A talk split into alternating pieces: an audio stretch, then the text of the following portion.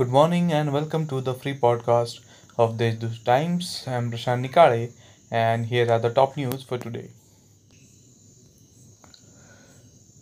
The Mahavikas Aghadi government on Tuesday received a major boost in its ongoing plan to increase the renewable energy capacity in the state. The JSW group has signed MoU with the state government with an investment of rupees 35,500 crore in the renewable energy segment. JSW Energy Limited, the power business arm of JSW Group, with 4,559 megawatt of operational thermal, hydro and solar power capacity, has firmed up a plan to set up 1,500 megawatt hydro-based power project at Igatpuri in Nashik district and 5,000 megawatt wind power project spread across 1,870 hectares at Kolapur, Solapur, Satara and Usmanabad district. The company expects to commence the generation within 18 months. According to the State Industries Department, the hydro project will cover Jamde, Kalbunde and Kothale village near Igatpuri in Nashik district.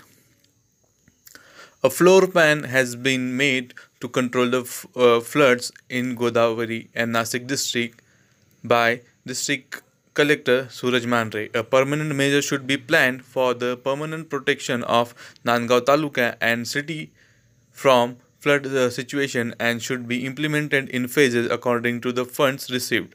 Such instructions have been given by District Collector Suraj Manre to the concerned departments in Nandgaon. Igatpuri town, which is known as home for the rains, is receiving continuous downpours since last 3 days.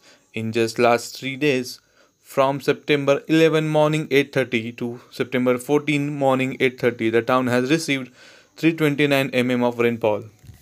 Igatpuri is still receiving rain steadily and water discharge from dams have been started in Igatpuri Tehsil. After NEET and JEE major, the wait for CET exam has been over.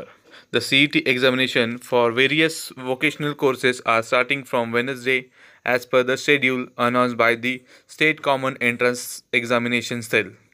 The examination will run till October 10 and is planned by the administration.